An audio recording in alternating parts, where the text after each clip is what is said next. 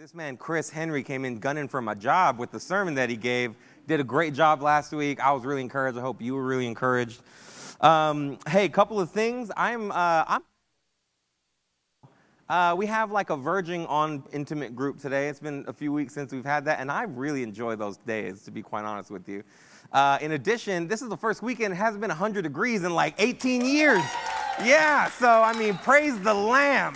All right, he sent, he let it rain indeed the past few days. It was raining big time, and that cooled it off, and, and everything's not as dry, and so thank the Lord. Um, couple of more shout outs is that uh, the Congdons are back, and yeah. And Mike, we were joking earlier that Mike uh, didn't take no days, he, no days off from Mike. He got back and jumped straight into leading us. And so I want to say thank you to him. Great job today, brother. Thank you so much. Uh, hey, well, a couple of quick other, um, no, actually, I take that back. We're going to go ahead and get started. And so, um, well, I am sorry that you have to get me back this week. Last week, y'all were way too excited that I wasn't preaching. I was a little, still feeling a little insecure about that, if I'm being honest. And while Chris can't be back this week, uh, he has his own life to live. Um, I do want to go ahead and step into our time in the Word. And so, if you would, um, we're going to go ahead and, and start by uh, retelling a, a recent bit of presidential history. On November 7th, 2020, President elect Joe Biden uh, stepped toward a podium uh, in Wilmington, Delaware, to deliver his victory speech. And so, even more than he could fathom at the moment, it was an election that was going to go down as one of the most controversial uh, and contested elections in U.S. history. And, and that night, he began his speech the way most presidents do. How did he likely begin his speech? Y'all, y'all know? What's your, let's, let's see who of you know your presidential vibes. No, he didn't say not, not four score and seven years ago. No, that was a quality guess. He started, like many presidents do, by saying, My fellow Americans. Very common phrase that presidents start speeches with. And over the course of the next, I'd say about 20 minutes, give or take, a little bit less than that actually, he called on Democrats and Republicans to forge this new way forward after a difficult election cycle. And while there were a spectrum of different people listening to him, I want to draw your attention to two different types of people, or two groups of people that were listening to him that night.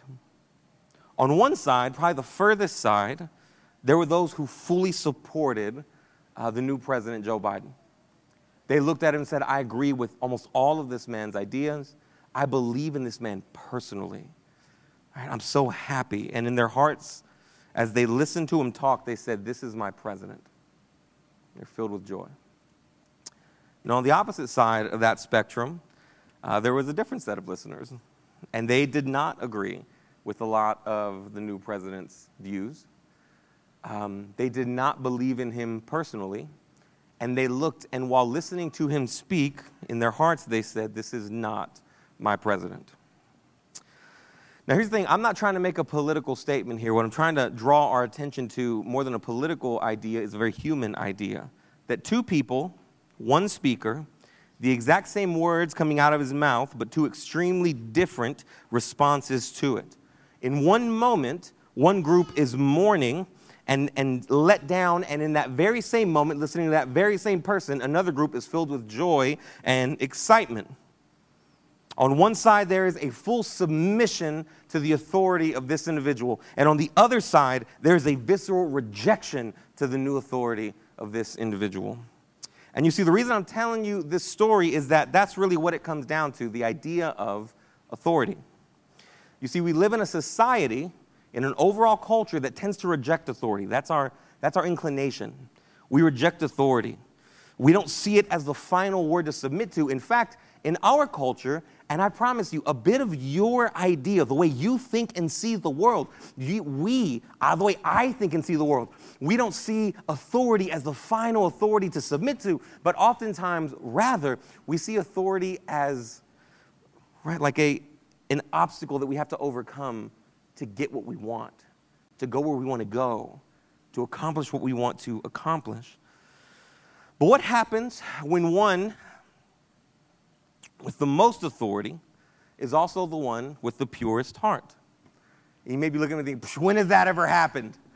Um, well, today we're going to, to finish our time in the Sermon on the Mount, uh, examining a powerful idea in not just this sermon, but it's in all of Matthew and it's in all of the New Testament, and that is the idea of the authority of Jesus. And so we're going to start uh, kind of digging into this by just simply offering what I think is a good summary note of kind of what we're going to talk about today. And that's this that how we respond to Jesus' authority sets the stage with how we live the rest of our lives. Okay, how we respond to Jesus' authority sets the stage for how we live the rest of our lives. Now, um, let's go and start by reading our text for the day. Uh, in the last text, in this is the very last piece of the Sermon on the Mount, uh, and it's not even part of the sermon itself, it's actually kind of concluding the section of text for the Sermon on the Mount. So it's not even Jesus talking, but we're going to examine something a little bit different. And so before we read, uh, last week Chris uh, started something that, that I really liked and that I kind of want us to move toward, which is as we read these couple of verses, not a lot of text today, uh, I want to encourage you to stand uh, in reverence of God's word. The fact that we believe that this book has this sort of authority in our lives, and we want to stand in respect to it as we read it. And so, if you'd stand with me, I'd appreciate it. And we're going to go ahead and read uh, this chunk of text. You can read it along with me, or you don't have to, whichever one you want. And then I'm going to say what we've been practicing for several weeks. This is the word of the Lord. And Chris tried to do it last week too, and he completely butchered it. Like God bless him.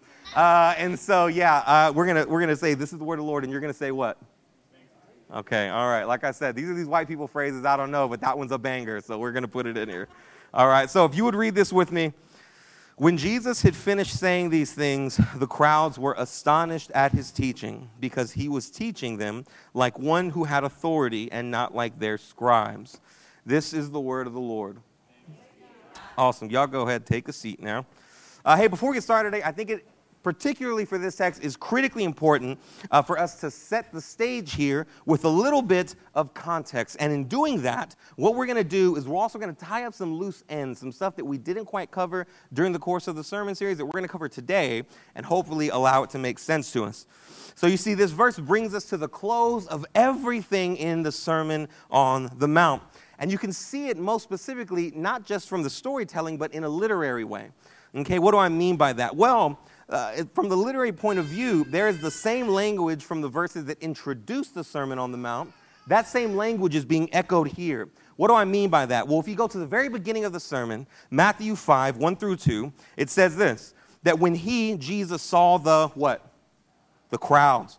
He went up to the mountain, and after he sat down, his disciples came to him. Then he began to what? Teach them, saying, and here we have the same language repeated in the ending section or the concluding section of the sermon. 28, Matthew 7 28 says, When Jesus had finished saying these things, the what? Crowds were astonished at his what? So this is Matthew's way of saying, hey, everything here is done. I started this section by saying Jesus saw the crowds, he began to teach. And he's saying, and I'm concluding this section by saying, and the crowds heard him, and they were astonished at his teaching. Okay, and so this is Matthew's way of concluding everything. But it's also his way of inviting us into Matthew's final question for us. His last question for us, which is this How are you going to receive the speaker of these words? That's what he wants us to ask ourselves as we see the end of this sermon. Or as we see it coming to a close, he wants us to ask ourselves, How are you going to receive the speaker of these words? Will you receive them in your heart like the follower? kind of like what we mentioned earlier, I agree with this. I believe in this speaker. He is my Lord. Or will you respond like a dissenter? I don't agree with these ideas. I don't believe in this person. He is not my Lord. How do you know what's happening there? How do you know all that's actually going down? That seems like a lot to draw out from just a simple couple of sentences. Well, um, it's kind of, again, a literary thing. Because rather than stopping at Jesus' words, Matthew includes the, the crowd's response to Jesus. And their response is actually really telling. Let's read it again. We're going to go ahead and look up at the screen. Matthew 7:28 says when Jesus had finished saying these things, the crowds were astonished at his teaching. Right? The verse says that they were astonished. And that's actually really important. Right? The word astonished here, it can mean amazed or astounded or really surprised, but its root word comes from the idea of driving something away, expelling something, getting something out of here. The most literal idea that this word communicates is, is really the idea to be driven out of one's senses by sudden shock. Here's what I'm trying to tell you it's not a calm word, it's not a, oh, that was pretty good. It, it, it's an aggressive word. They weren't just surprised, they weren't amazed. I think a, a, a tonal, probably a word that better captures the tone of aggression in English might be that they were struck. They were struck by something, but then that loses the idea of surprise. And so it's actually a hard word to get across, but they were struck by something. But why? What was there to be struck by? Why were they so struck? Well, that's where the, the verse continues. In 29, it says, Because he, Jesus, was teaching them like one who had authority and not like their scribes. He spoke with authority. What does that mean? You might be tempted to assume that it means he spoke with a lot of power and a lot of charisma. He was whimsical and he was poetic. And while I'm sure and, and I like to imagine that that was Jesus, that is actually not what this is talking about. This is not about the way in which he spoke or the, the character in which he spoke. This word is actually about the content of his message. The word here isn't used about power or charisma. The word here is exousia. Uh, don't mind that. I probably butcher the pronunciation of that anyway. But here's the thing it was pretty good. My man. All right, there we go. Uh, so here's what we got to. Here's what I want you to know about this. It's less to do with power, and it has more to do with the legal right to something or someone. And this authority, while found across the sermon, climaxes in two specific places that would have really struck and stuck and stuck to the listener of Jesus. Right. First, it is actually climaxing in how Jesus speaks about the Jewish law in Matthew 5 21 through 48. We actually didn't cover this in our sermon series, but I do want to read a small section of it so that we can get a taste of what's happening. Matthew 5 21 through 22, just the first two sections of this bigger section where he's displaying a lot of authority, says this You have heard that it was said to our ancestors, Do not murder, and whoever murders will be subject to judgment. But I tell you, everyone who is angry with his brother or sister will be subject to judgment. Whoever insults his brother or sister will be subject to the court. Whoever says, You fool, will be subject to hellfire. Now, here's the thing I say that, and your attention is probably drawn to a bunch of different stuff. You're like, Am I going to hell because I'm mad? No, but what I also want to do is try to pause. We'll talk about that some other time what I want you to actually focus on is some really important language here. Jesus uses a phrase, and he actually uses this phrase over and over and over and over again during this section. And it's this that in the beginning, he says, You've heard it said. You've heard it said. And then after that, anyone remember what he said? But I say. See, you heard it said, but I say. And this is really powerful. It set Jesus apart from other interpreters of Scripture in, in a dictionary of Christ and the Gospels. It's a part of an absolutely incredible series of books uh, called the IVP Bible Dictionary series. It's super nerdy. It's literally like, it's a book of section, like, it's like this long. It's crazy. But really, really great if you ever want to nerd out. But speaking about this verse, the author in, in the article about this particular verse, uh, talks about how the scribes of Jesus' day would often interpret scripture. They would offer an interpretation. This is what this means. But they would always appeal to a tradition of some kind. It was never self authenticating. It was never because they said so, but because tradition said so, or because Moses said so, or because this prophet said so, or because this priest said so, or because this moment, or because this whatever. But what's so powerful here is that Jesus makes no such appeals.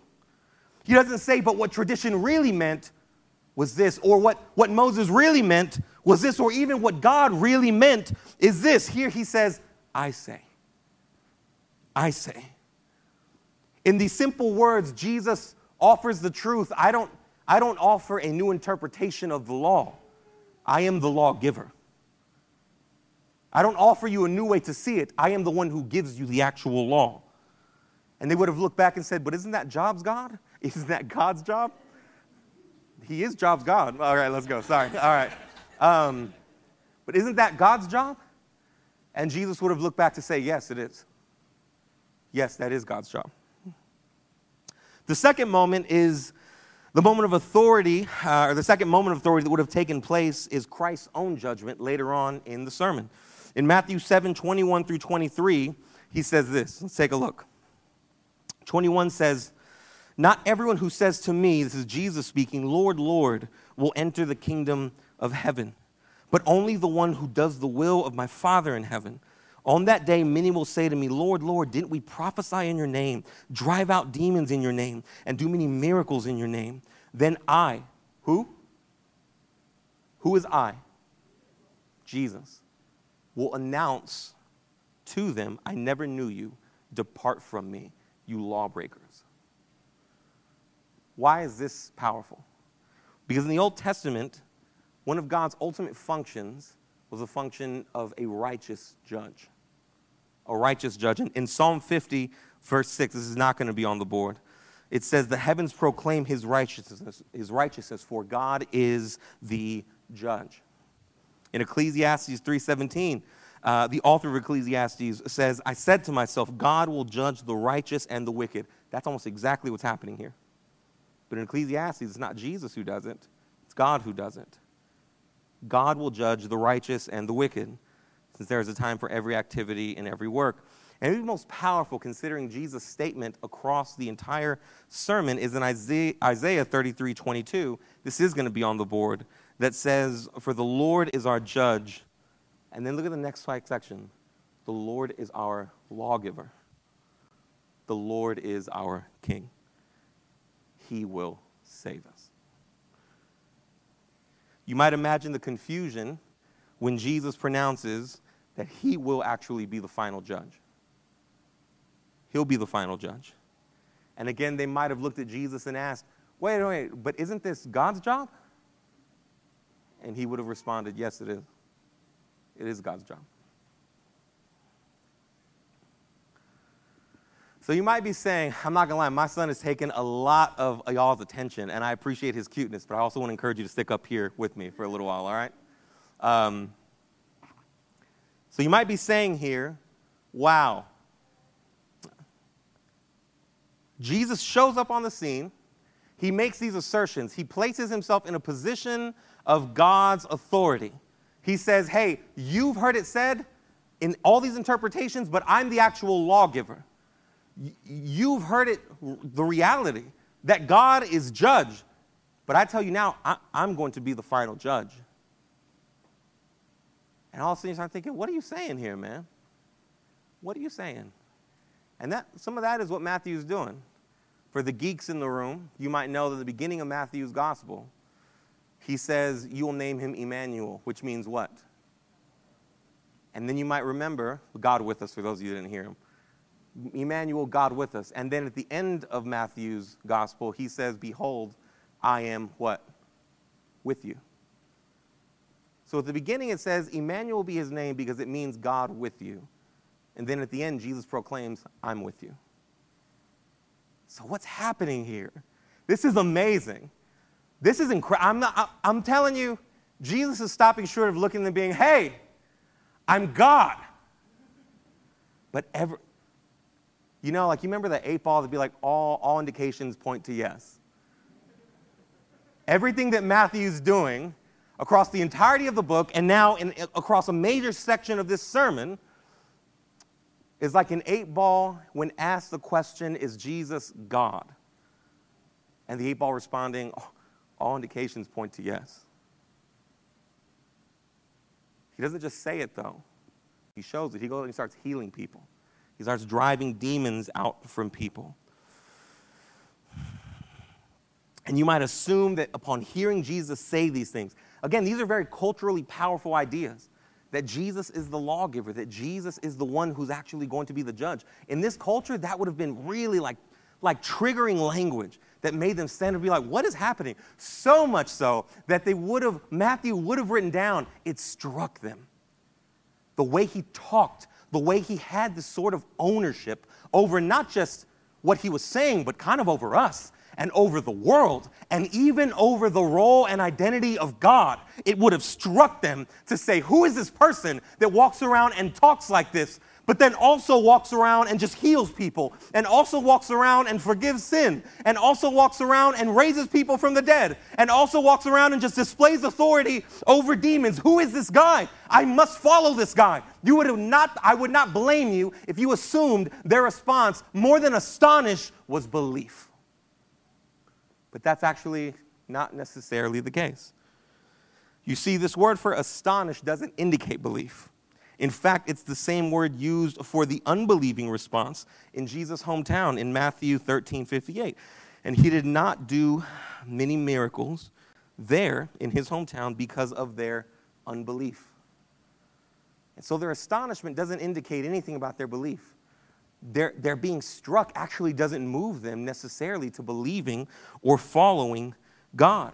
You see, they notice the authority of Jesus, but that doesn't mean they acknowledge that authority over themselves. In fact, some religious leaders who were listening to Jesus found Jesus' speeches and his teachings to be dangerous and abrasive. They thought that this type of authority is not one I'm going to submit to, and in fact, this type of authority pose a danger to me, pose a danger to our system of belief. It poses a danger to our system of the way we live. And here's the thing some of us know that feeling. I want you and me to be honest about you and me. We can come in here and sing a song. I can come in here and preach. We can come in here and set up. We can teach kids we can run sound. Every single element of what it means to be a part of this church can externally indicate I believe, I believe in this person, I agree with their ideas, he is my Lord. And what Jesus in this sermon is explicitly saying is that's not true.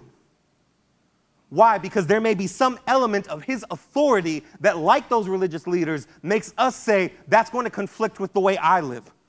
That's going to conflict with the way I want to build my, my identity. It conflicts with my self authority. Maybe it conflicts with what my family says. Maybe it's what my university says. Maybe it's what the political communities that I'm a part of say. Maybe it's, it's against what my social communities say. Maybe it's those around me that say, You're fine. You're fine the way you are. You don't have to change anything. Man, dude, you're awesome. There's nothing you've ever done wrong. You do you. All the good stuff. Everything that you can insert in your narrative and in your story and in my narrative and in my story to make me say, No, I don't need that. I don't need him. I don't have that authority over me.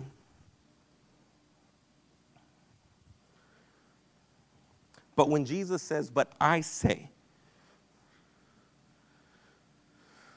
and for all the moments that that fills us with frustration, for all the moments that fills us with, with anger, with a hope and a desire that somehow we could change him, to avoid changing us. For all those feelings, it doesn't stop his authority at the end of the day. It doesn't stop the fact that he's God. It doesn't stop the fact that he says. It doesn't stop the fact that he is our judge. He is our lawmaker. It doesn't stop that. You can choose to ignore it. You can choose to try it and then maybe to try and change it, try and change who he is. You can choose to say that it's all make believe. And if you're really extreme, you can be like, Jesus didn't even exist. Now, I want to tell you, if you've heard some people say that, that is like such a small minority of the intellectual community. And I don't just mean Christians, I mean most atheist historians would be like, no, that's way off, dude. It's definitely existed. You can do all that. But at the end of the day, if what Jesus declares about himself is true, every single one of us will stand before the king and we can say whatever we want. We can be like, I didn't think it was true. My political community didn't say it was true. Hey, I heard know that you said this about what it means to follow you, but I kind of was like, maybe this is right. And he can look at us and go, I'm the lawmaker, I'm the judge, I'm the final authority. They will name me Emmanuel, for God is with you and lo and behold, I am with you.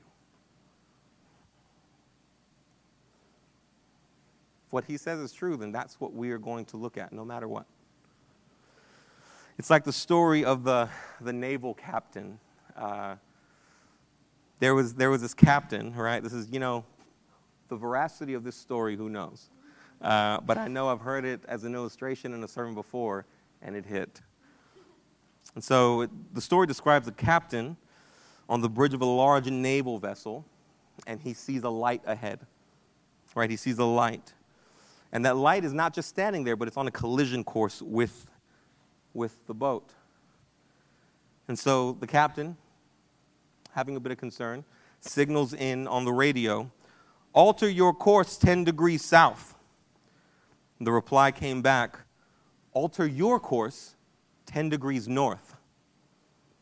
The captain then signaled again alter your course 10 degrees south. I am a captain. The reply alter your course 10 degrees north. I am a seaman third class. And finally, the furious captain, he's all angry, right? He's felt the feeling of authority in his life for so long, and he's lacked anyone confronting that authority, anyone saying him, saying to him, no. He finally responds, alter your course 10 degrees south. I am a battleship. And the reply is, alter your course 10 degrees north, because I'm a lighthouse. You don't move me, you move around me. I don't respond to you, you respond to me. If you seek to come after me, it will only destroy you. But if you seek to listen to me, well, I'm the judge, I'm the lawgiver, and I will save you.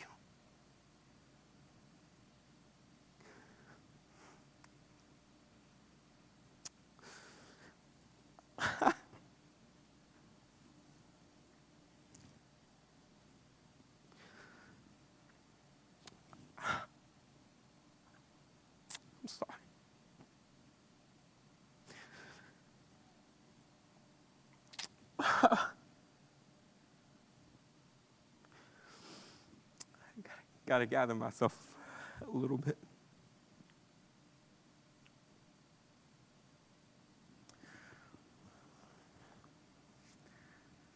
You see, friends, the reality is Jesus demands a response. There's no question about that. Rather, the question is how will we respond? How do we respond?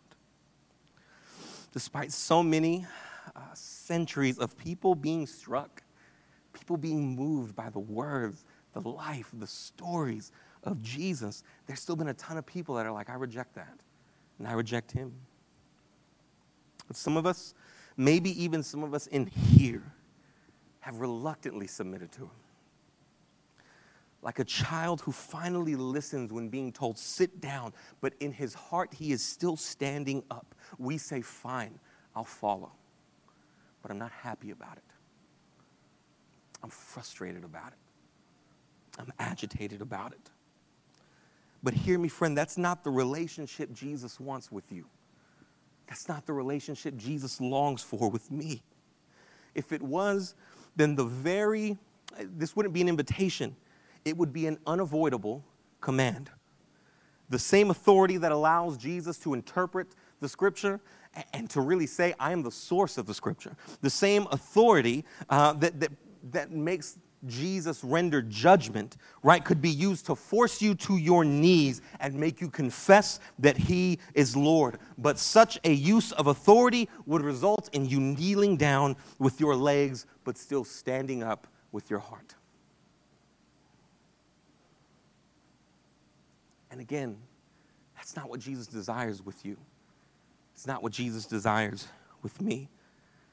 So, what does he desire then? If he doesn't desire like what we maybe have experienced, where authority is a, a forceful submission of something, a legal right to something that just forcefully exerts its will onto its subjects, if that's not what Jesus is doing, then what is he doing? Well, I would encourage you rather than looking at our experience with authority, I would encourage you to look at how Jesus uses authority. In Matthew alone, Matthew, by, by itself, there's 18 instances of Jesus healing people. 18 instances of Jesus healing people. And many of those instances aren't like, hey, do you agree to do this? I need you to fill out a form.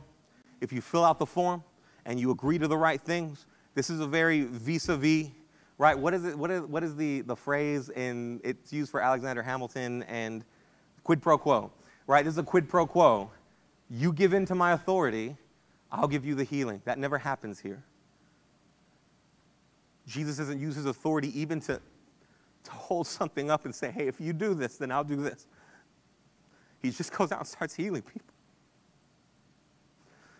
He just goes out and starts declaring there's good news. Again, because I'm the judge, I'm the lawgiver, but I've come to save you. So he just starts healing, he just starts building up. He, he sends religious leaders into an uproar because instead of seeing sin and being like, What are you doing? He sees sin and says, You're forgiven. It sends them into a frenzy. You see, the thing is about Jesus, friend, is Jesus isn't authority the way you're used to it and the way I'm used to it. This whole sermon series, although we didn't allude to it enough, was called an upside down kingdom. This idea that the world Jesus invites us into is so upside down and foreign to us. And this may be nowhere more seen than in the subject of authority. We see Jesus say that he has ultimate authority. And for so many of us, when He declares, I have ultimate authority, it fills our heart with anxiety that He wants to take something from us. That His authority means I will lose something. That His authority means what I love who will be taken away. That He wants to punish us for some reason. That He wants to teach us a lesson because we failed. But that's not His kingdom, that's our kingdom. That's what authority for you and for me oftentimes looks like. That's what being raised by parents oftentimes looks like. But that's not Jesus' authority. The declaration, I have supreme and utter authority, should not fill our heart with anxiety, but it should fill our heart with hope. It should fill our heart with hope that the, the judge, the lawmaker, is also our Lord. He is our King, and He's come to save us. Right? Just the vision that Jesus gives us when He says, This is my authority is completely upside down, so much so that the disciples look and go, What are you talking about?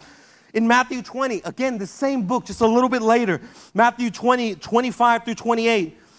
This is actually in the Lord's Supper, like the final night before Jesus is going to be crucified. You would maybe think that on this night, he would be leaning into the idea of authority, knowing that death is on the horizon, and saying, Well, man, we can exert some authority here and there. Like we can kind of, you know, we can force some things. But instead, knowing that death is on the horizon, Jesus looks at his disciples and he says this Jesus called them, the disciples, over and said, You know that the rulers of the Gentiles lord it over them and those in high positions act as tyrants over them.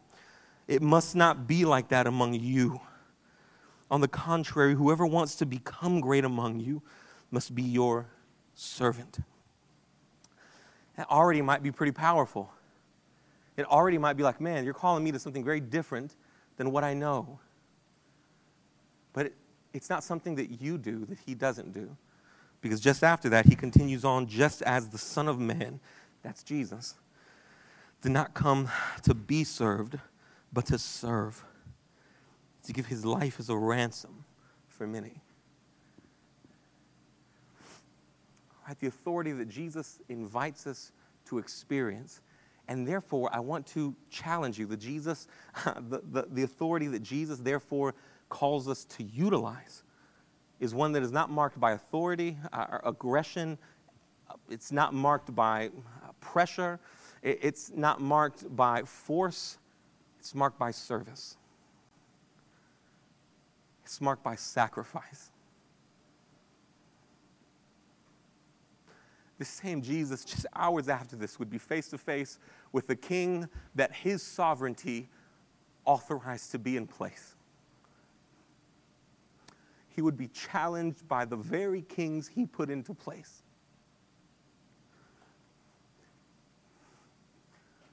He would be ridiculed by the very people he came to save. He would be denied by one of the very men he spent the most time with in Peter.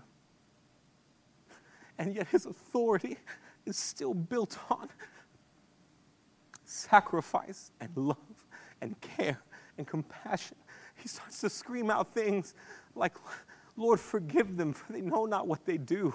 When he's resurrected, he tells someone, Go get them, go get my brothers, go get the apostles, and make sure to get Peter, make sure to get the one that denied me.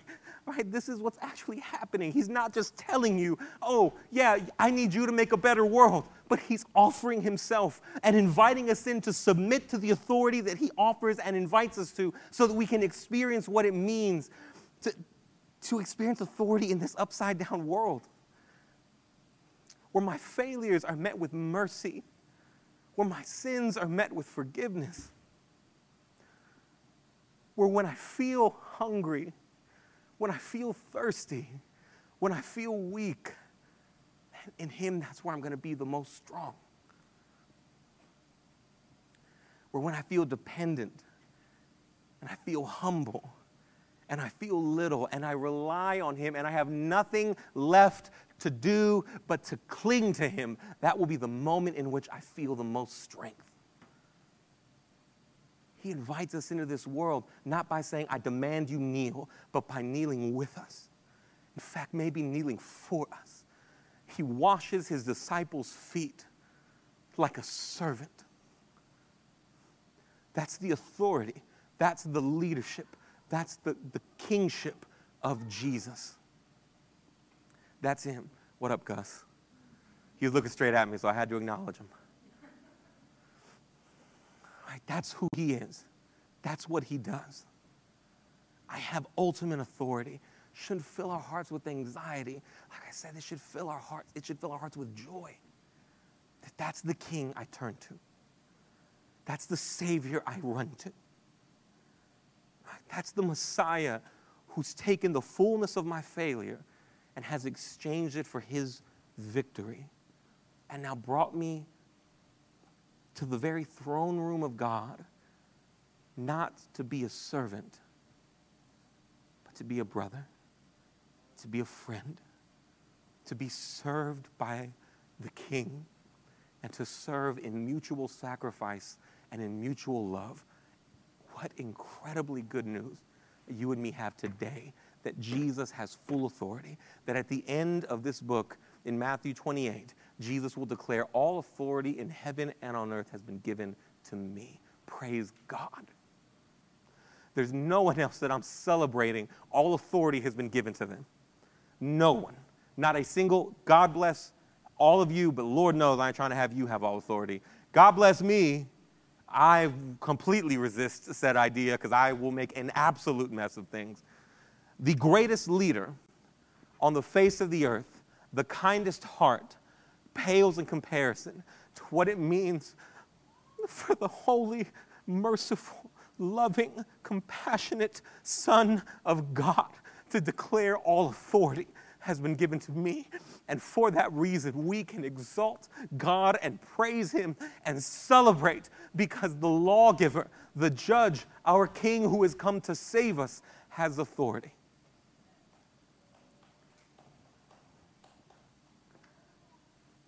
Praise God. Today, friend, I reiterate Matthew's question to us today. How are you going to receive the speaker of these words? I said the very first week that this is one of the most quoted parts of the Bible in the entire world. Why? Because it wasn't just Christians that used it people have formed governments based on the ideas found in the Sermon on the Mount. Gandhi, uh, you know, he's Hindu, absolutely loved the Sermon on the Mount, quoted it a lot. Taking the message of the Sermon on the Mount and saying, This is beautiful, is not hard. That's also not the call here. Matthew finishes this incredible section not by saying, Will you live this out? Will you try to make the world a more beautiful place? Will you try and be a good person? Will you try and live in a way that treats others the way you would want to be treated? His conclusion is what are you going to do with the speaker of these words? Because only in his kingdom, only in his world do these actually make sense. That's sort of part of the reason why you've never seen it done well. Bless you. What are you going to do with these words? What are you going to do more so with the speaker of these words? At the beginning, I, I said how we respond to Jesus' authority sets the stage with how we live the rest of our lives. That's why, friend. That's why. Because it's much harder to be slapped and then to respond by just slapping the mess out of someone in return when you look at the king, the lawgiver, the judge, being spit on and saying, Forgive them. It's so much more difficult hold ourselves in pride and esteem and, and, in this sort of judgment when we see the judge, the lawgiver, kneel down to wash the feet of those who follow him. It's infinitely harder to go out and to disobey these words when the actual speaker of these words is the sacrificial king that serves us. It's so much harder. And so, yes, how you respond to Jesus' authority will set the stage for how you live the rest of your life. Because when we see his authority in this, again, corrupted, he's angry way, when we see it as the serving, sacrificial, loving God, right, it shapes our mind, it shapes our heart, and it changes the trajectory of our life. Today, I want to I wanna encourage you in two ways. Let these be the, I guess, application points, if you will. I'm Sorry, I'm like snotting into the microphone, my bad. Two ways. First, I want to encourage you to do whatever it takes to recreate the vision you have of this Jesus. I mentioned earlier that so many of us, we hear that he has full authority and it fills us with anxiety because it means he's going to take something. It means he wants to punish us. It means he wants to teach us a harsh lesson. And that's not here. I don't see that here. What is it going to take for us to have a, a renewed vision of who this Jesus is? Let me be very honest with you. It's going to, it's going to be, at least in part, you confronting some of your own beliefs. It's going to be, in part, you confronting some of your own history. It's going to be, in part, you confronting some of what you define as good. It's going to be, in part, you evaluating how your heart responds to just anyone saying, hey, you need to do this. Not, you should do this. Not, can you do this, but you're going to do this. Some of us have felt a lot of pain when it comes to that.